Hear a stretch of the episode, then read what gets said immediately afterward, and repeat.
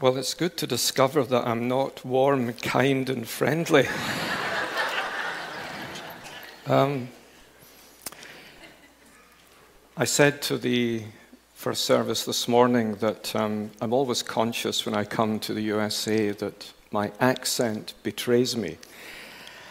I hope it's not a distraction for you. It's called Educated Glasgow, if you're interested. Not like the little boy near Seattle who turned to his mummy and said, "Mummy, is that man from China?" Which I thought was a little harsh on my semi-mellifluous Scottish accent. But as I said earlier, it could have been a lot worse. He could have said, "Is he from England?" And that would not have been good. Well, it really is a privilege for me to be here with you, to minister in a church that takes the Word of God and the heart of God for the world to know Him and belong to Him is a great privilege. So please turn with me in your Bibles to the first book of Samuel, chapter 14. Let me, before I read, make a few brief comments. The first is this. The most significant thing about each and every one of you, whoever you are, whatever your background, whatever your age, whatever your history, heritage, color, culture, the most significant thing about you is what you think about God. What you think about God will shape, style, direct, and motivate everything that you are. Whether like Cassidy that I met earlier, who's a student, whether like Hal, you're a geographer, or Chuck, a tax consultant, or whether you're like the three Bs, Brooks and Nina, Brad and Beth, Brandon and Rachel, and you go to the ends of the earth. The most significant thing about you is what you believe in God. What you believe about Him, whether you recognize it or not, will determine the shape and style of everything about you. And the second thing I want to say by way of preliminary before we read the passage is to ask you this question. What made John Eliot, missionary to the Red Indians in northern Pennsylvania in the late 17th century, what made David Brainerd, a missionary along the Susquehanna, what made William Chalmers Burns go to China, Hudson Taylor go to China? What made Amy Carmichael leave the comforts of Northern Ireland to eventually bury her whole life in India? What made Jim Elliott go to the Auka Indians? If we had the privilege of asking them, what made you do that? I wonder what they might say to us this morning. 1 Samuel 14, we're breaking into an unfolding, escalating, redemptive historical narrative. God has covenanted Himself to a people to be their God and for them to be His people. He has borne with them. He has patiently nurtured them, nourished them. They have consistently grieved Him, disappointed Him, provoked His righteous anger. They plead with God for a king, and God gives them a king. Beware of what you ask God for. He may give it to you. He gives them a king who begins well. but who ends disastrously. And chapter 14 follows naturally on from the previous chapter. You know, the Bible wasn't written in chapters. Chapters were devised in the 13th century and verses in the 16th century to help us navigate our way through God's written revelation of himself. In the previous chapter, Saul is exposed as a man who has drifted far from God. And with him, the people have drifted far from God. As it is with leaders, so it often is, sadly and tragically, with people. And so we come to chapter 14. God's people are in a cowardly way, hiding from the Philistines, who vastly outnumber them. They are doing nothing to uphold the honor of Yahweh, the covenant king. And so the writer proceeds with his narrative. One day, Jonathan, the son of Saul, said to the young man who carried his armor, "Come, let us go over to the Philistine garrison on the other side." But he did not tell his father.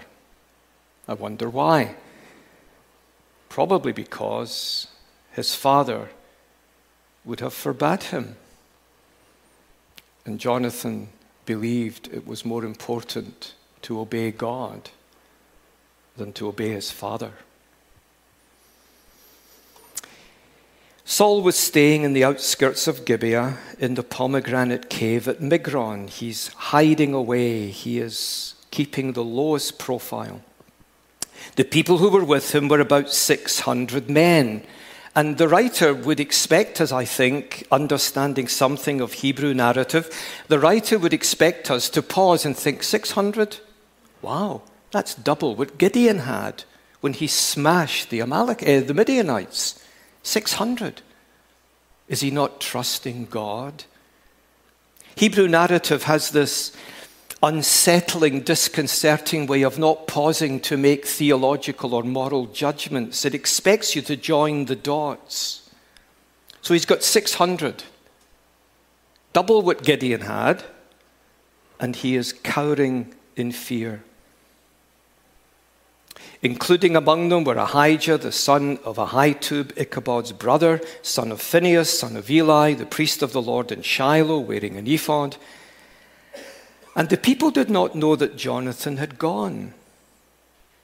Within the passes by which Jonathan sought to go over to the Philistine garrison, there was a rocky crag on the one side and a rocky crag on the other side. The name of the one was Bozez, the name of the other was Sene. The one crag rose on the north in front of Michmash, the other on the south in front of Geba. Now, why is he telling us this?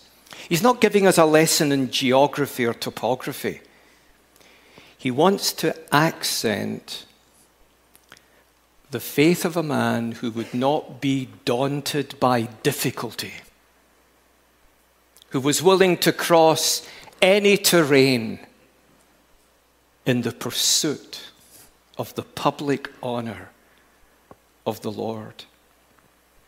Jonathan said to the young man who carried his armor, "Come, let us go over to the garrison of these uncircumcised." That's a key word in Hebrew narrative. Uncircumcised, to these ungodly men who will not submit to the saving lordship of Yahweh and come under his covenant love and be marked out in this world decidedly and decisively as his. That's what that word is about. Let's go over to these ungodly, unsaved rebels. It may be. He doesn't know. He's got no access to God's secret counsel. It may be the Lord will work for us. He doesn't know. But that doesn't matter. It doesn't matter that you don't know. What matters is that you're motivated by the public honor and glory of God And his armor-bearer, whose name we never know, the armor-bearer said to him, do all that is in your heart. Do as you wish. Behold, I am with you, heart and soul. Then Jonathan said, behold, we will cross over to the men. We will show ourselves to them. If they say to us, wait until we come to you, then we will stand still in our place, and we will not go up to them. But if they say, come up to us, then we will go up, for the Lord has given them into our hand, and this shall be the sign to us. So both of them showed themselves to the garrison of the Philistines. And the Philistines said, look, Hebrews are coming out of the holes where they've hidden themselves. And the men of the garrison hailed Jonathan and his armor-bearer and said, come up to us, we will show you a thing. It's very Hebraic. You're going to show him a thing, he's going to show you a thing. You think you have the upper hand? Yahweh's servants have the upper hand. Come up, we'll show you a thing. Jonathan says to his armor-bearer, come up after me, for the Lord, notice again how prominent Yahweh is, the covenant Lord, the Lord has given them into the hand of Israel, not Jonathan. See that? Jonathan thinks covenantally, corporately, collegially. We might say ecclesiologically. This is the old covenant church that we are engrafted into, Romans 11. Then Jonathan climbed up on his hands and feet, and his armor-bearer after him. And they fell before Jonathan, and his armor-bearer killed them after him. And that first strike which Jonathan and his armor-bearer made killed about 20 men within, as it were, half a furrow's length in an acre of land. And there was panic in the camp, in the field, and among all the people, the garrison, and even the raiders, these bold, arrogant raiders who had pillaged and plundered, as the end of the previous chapter tells us, God's people. The raiders trembled. The earth quaked, and it became a very great panic. And the watchmen of Saul in Gibeah of Benjamin looked, and behold, the multitude was dispersing here and there.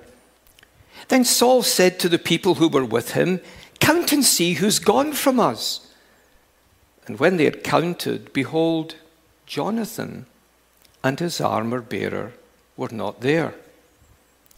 So Saul said to Ahijah, bring the ark of God here. Saul is embracing religion at this critical moment. People often do that, don't they? They embrace religion at a critical moment, but on their terms. Bring the ark of God here, for the ark of God was at that time with the people of Israel. Now, while Saul was talking to the priest, the tumult in the camp of the Philistines increased more and more. So Saul said to the priest, withdraw your hand, enough for religion. We don't need religion at this moment. Then Saul and all the people who were with him rallied, went into battle, and behold, every Philistine's sword was against his fellow, and there was very great confusion. Now the Hebrews who had been with the Philistines before that time, who had gone up with them into the camp. They had, out of fear for their own lives and livelihoods, they'd gone over to the enemy. Even they also turned to be with the Israelites. They turned, it's the Hebrew word for repent, who were with Saul and Jonathan. Likewise, when all the men of Israel who had hidden themselves in the hill country of Ephraim heard that the Philistines were fleeing, they too followed hard after them in the battle.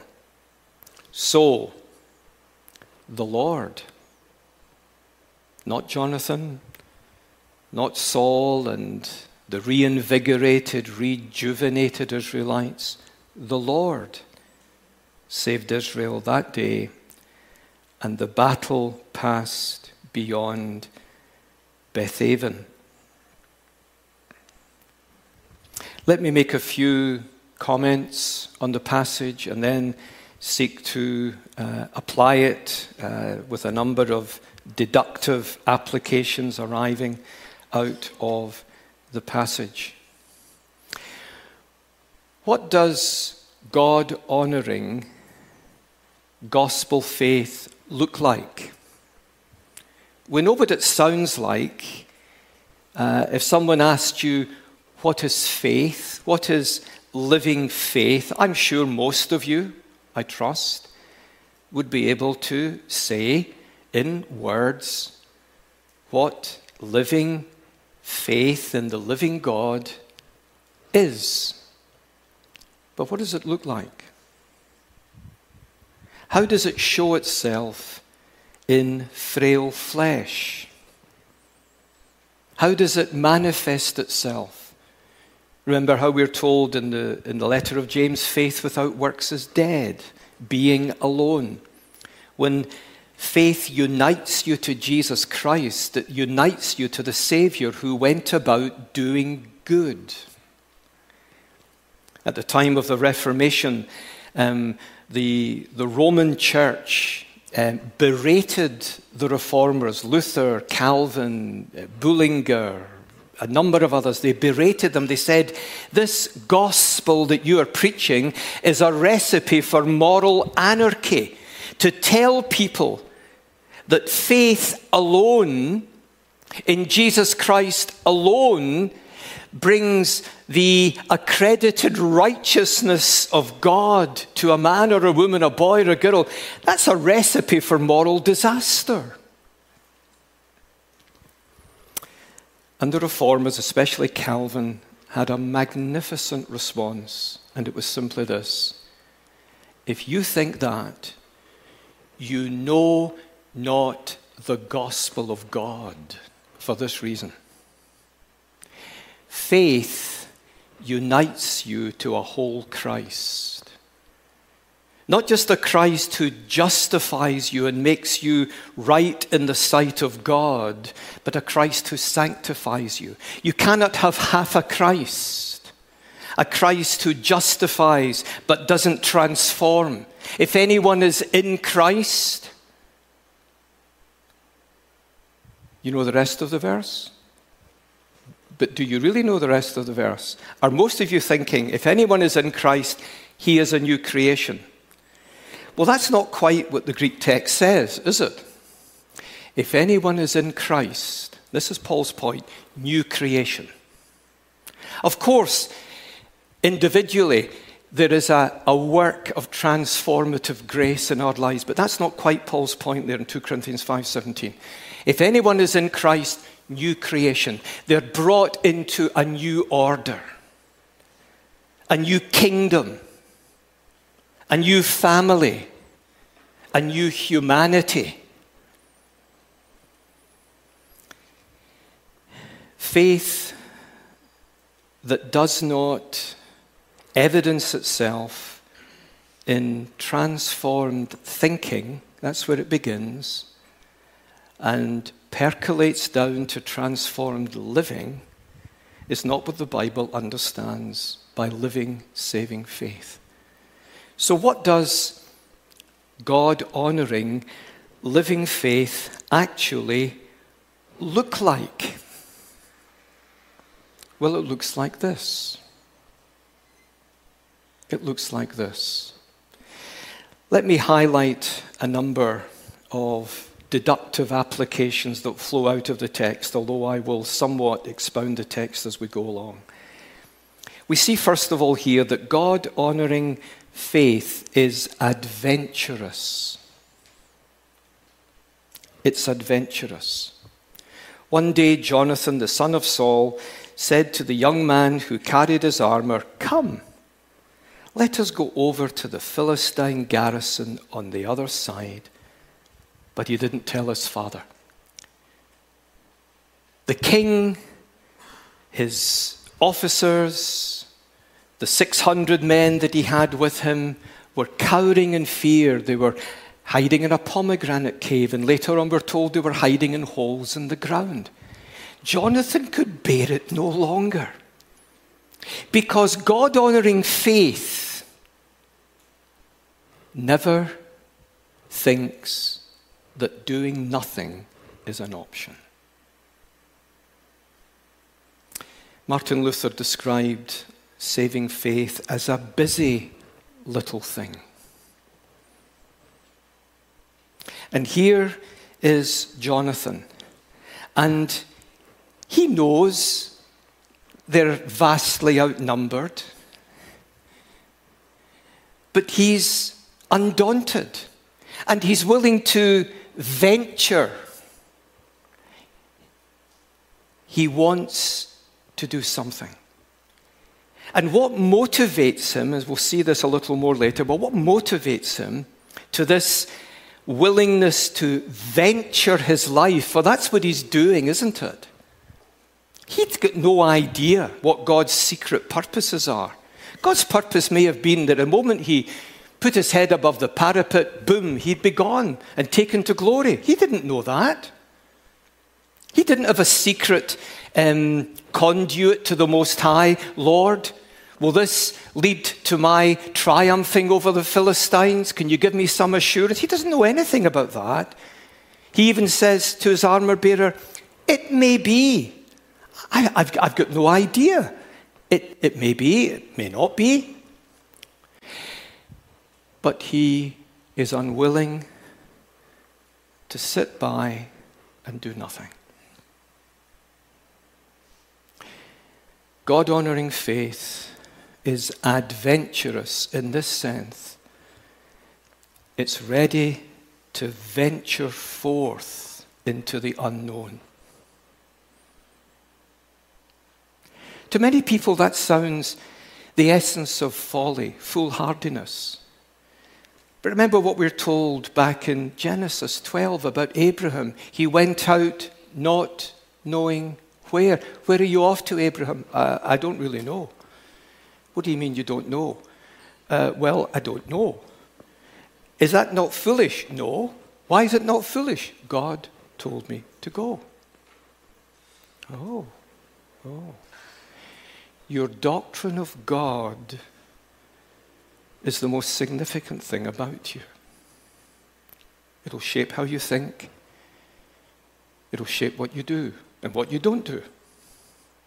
People will look at you and think, that's a foolish thing to do, and all heaven is saying, there's the wisest woman on the face of the planet. She's venturing her life for the honor of God.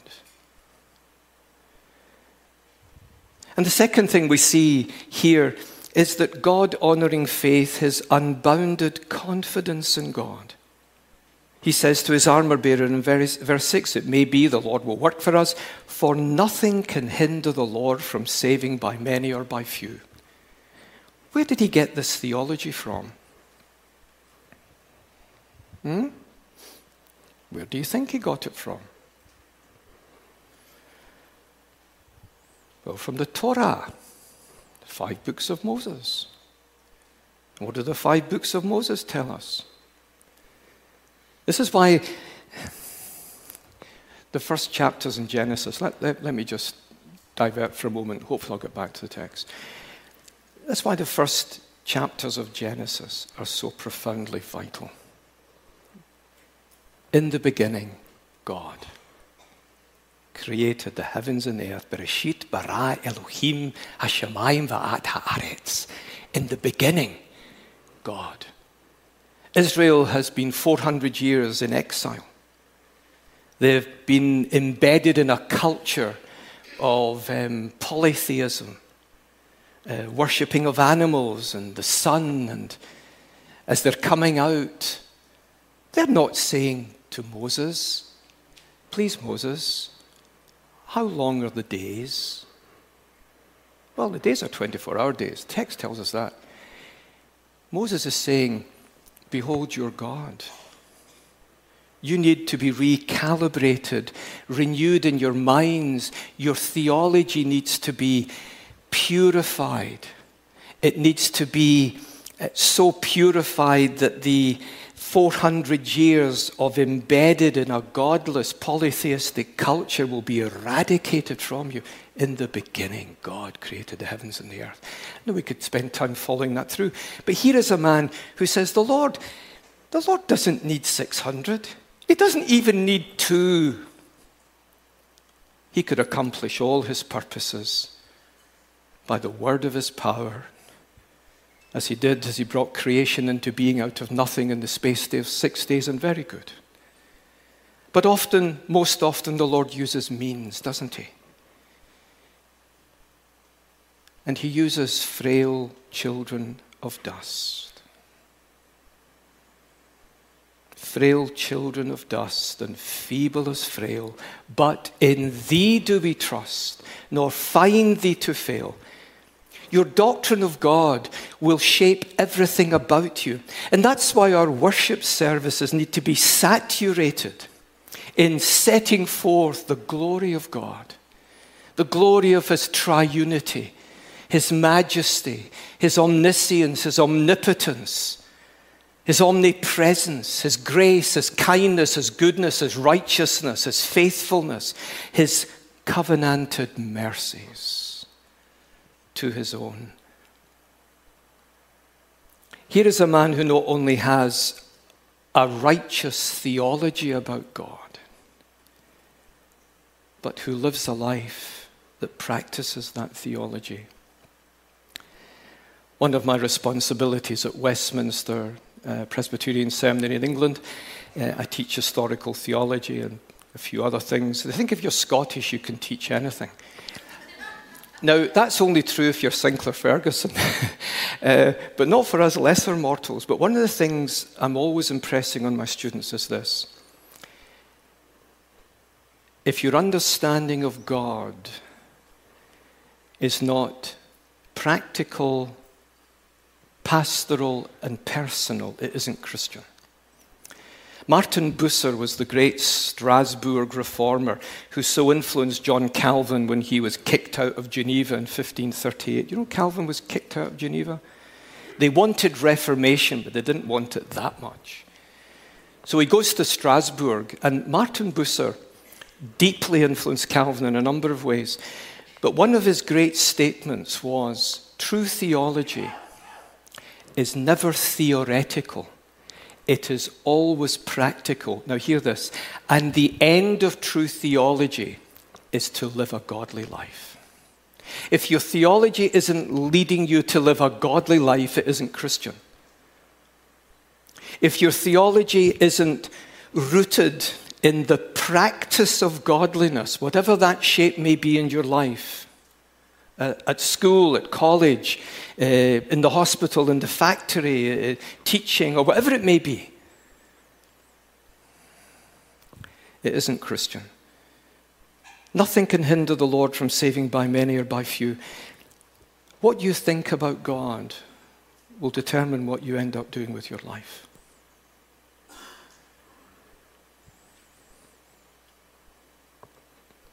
And how you will do that life, live that life that your doctrine of God by his grace has called you to.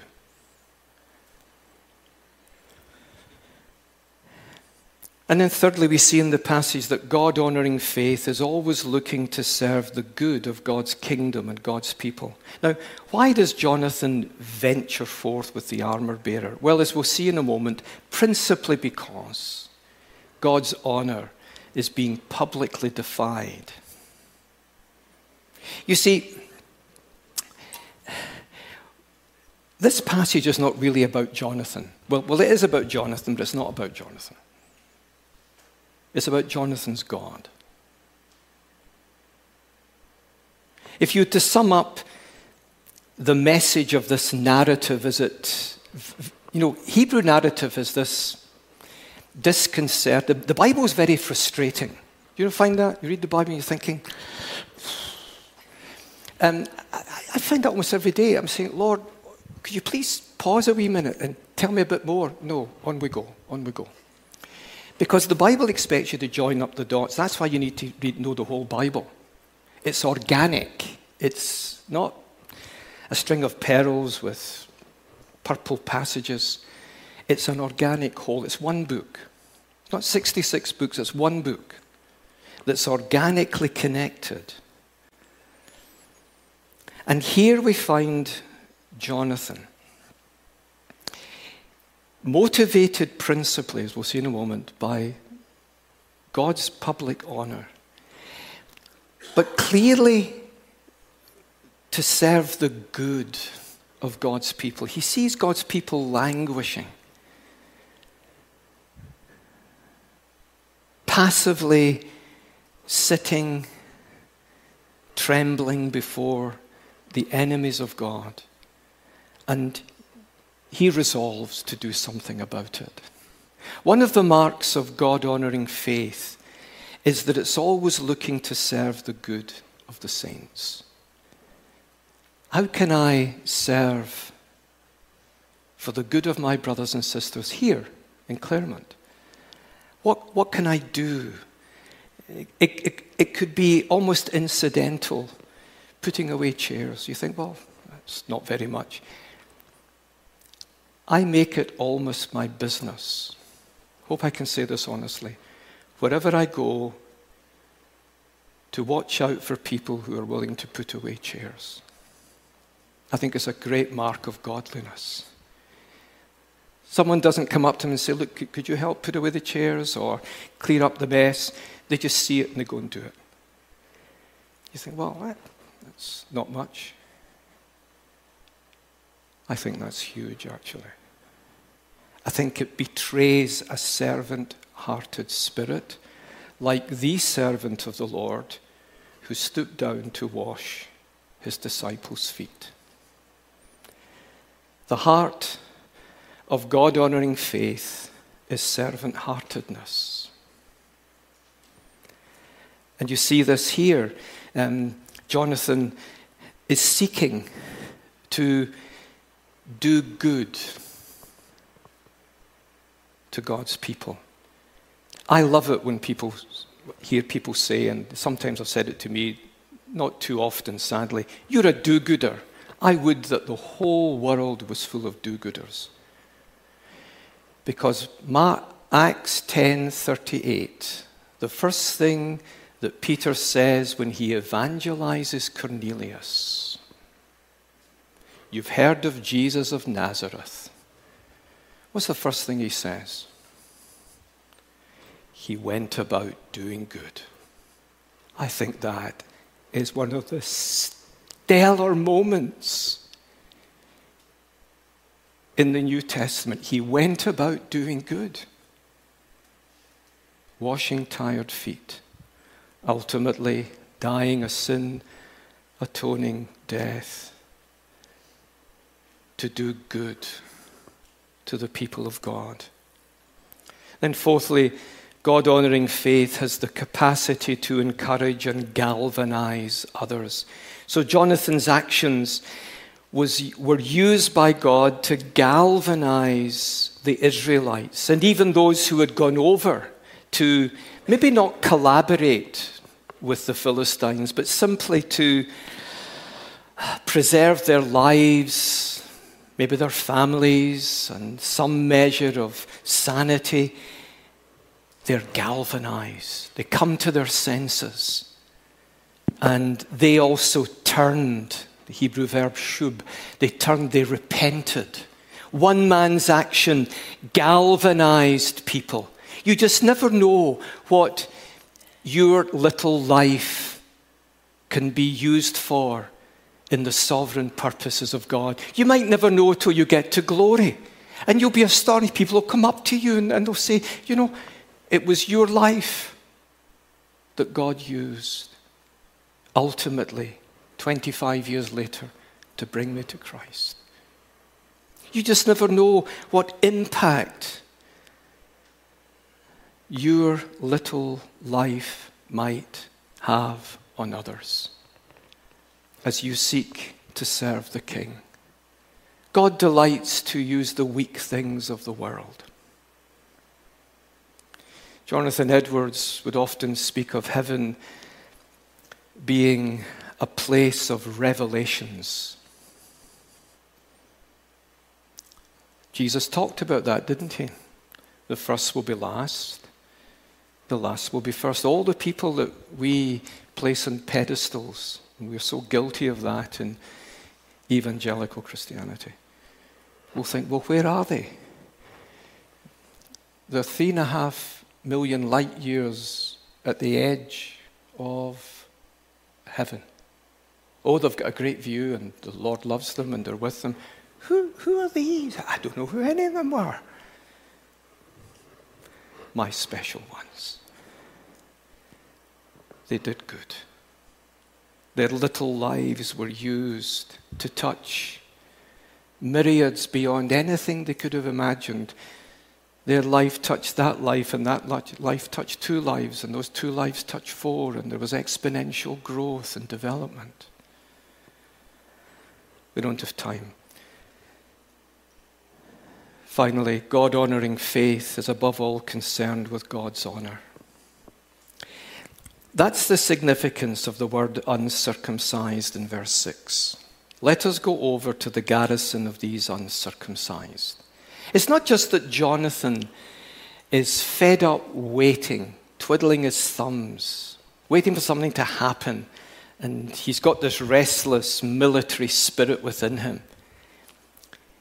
He sees men who defy the living God, who will not be embraced in his love, because God had said through Abraham, to Abraham, in you will all the families of the earth be blessed.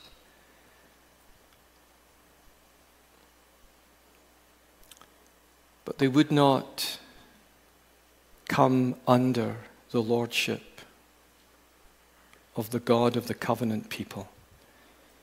They were defiant, they were rebellious. And this is what clearly the Hebrew text highlights and emphasizes. You get the same thing I said this morning, I think, 1 Samuel 17, David and Goliath.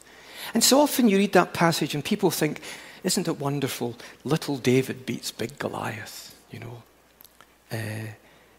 God raises up this young lad, and by faith he conquers these giants, so we need to go forth and conquer the giants. That's not what that passage is about. 6 times the passage is punctuated by the same Hebrew verb, defy.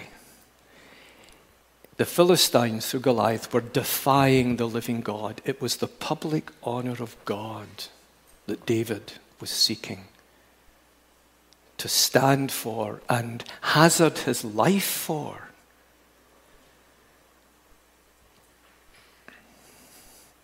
And so the passage ends, so the Lord saved Israel that day. Not Jonathan, he fades into the background. He is simply a conduit, an instrument. The Lord saved Israel that day. God gets all the glory because all the glory is his. At our best, we are unprofitable servants. We will be astonished when the Lord dispenses his rewards and glory. And you know what we'll do? We'll just cast them all before him and say, from you, through you, and to you are all things. To you, Lord, alone belongs the glory. So if you were to ask John Eliot, I hope you know about John Eliot. If you don't, go home and read about John Eliot. David Brainerd, Hudson Taylor, William Chalmers Burns. I hope you know about Burns, one of the great, one of my two heroes, Calvin and Burns. Amy Carmichael. You could go on and on and on, couldn't you? You ask them, what made you leave everything and go? I'm no prophet, you know that. I can tell you in one word what they would say. They would say, God. God. God? Would you like to expand? No. God. Now there is, like an iceberg, isn't it? There are depths. The sovereign Lord of the heavens and the earth, who made me for himself, who sent his Son to redeem me and save me from hell and bring me not just to heaven but into his kingdom and into his family.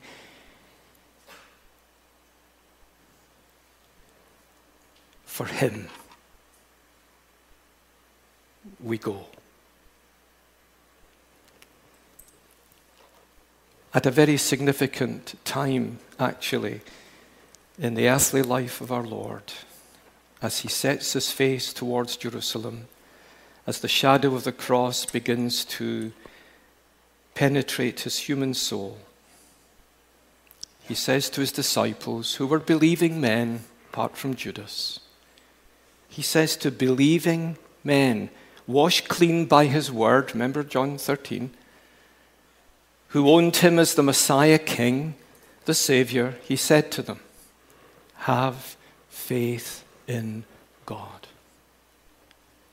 We talk too much about faith and too little about God. Too much about faith, too little about God. Joan and I ministered in Cambridge for 17 years, and we lived next door to a lovely couple. He was a retired academic at Cambridge University. And we were in the front garden, they are adjacent to each other, and he said to me, you know, Ian, I wish I had faith like you. I said, John, it's not faith you need. Faith won't take you anywhere. Neither it will. You need Jesus Christ. Faith always takes a direct object. Theologically, if not always grammatically. The important thing is in God. Who is this God? That's why our Reformation forebears took so much time and care and effort in setting forth God's revelation concerning himself. This whole book can be summed up in three words. Behold your God. Let us pray.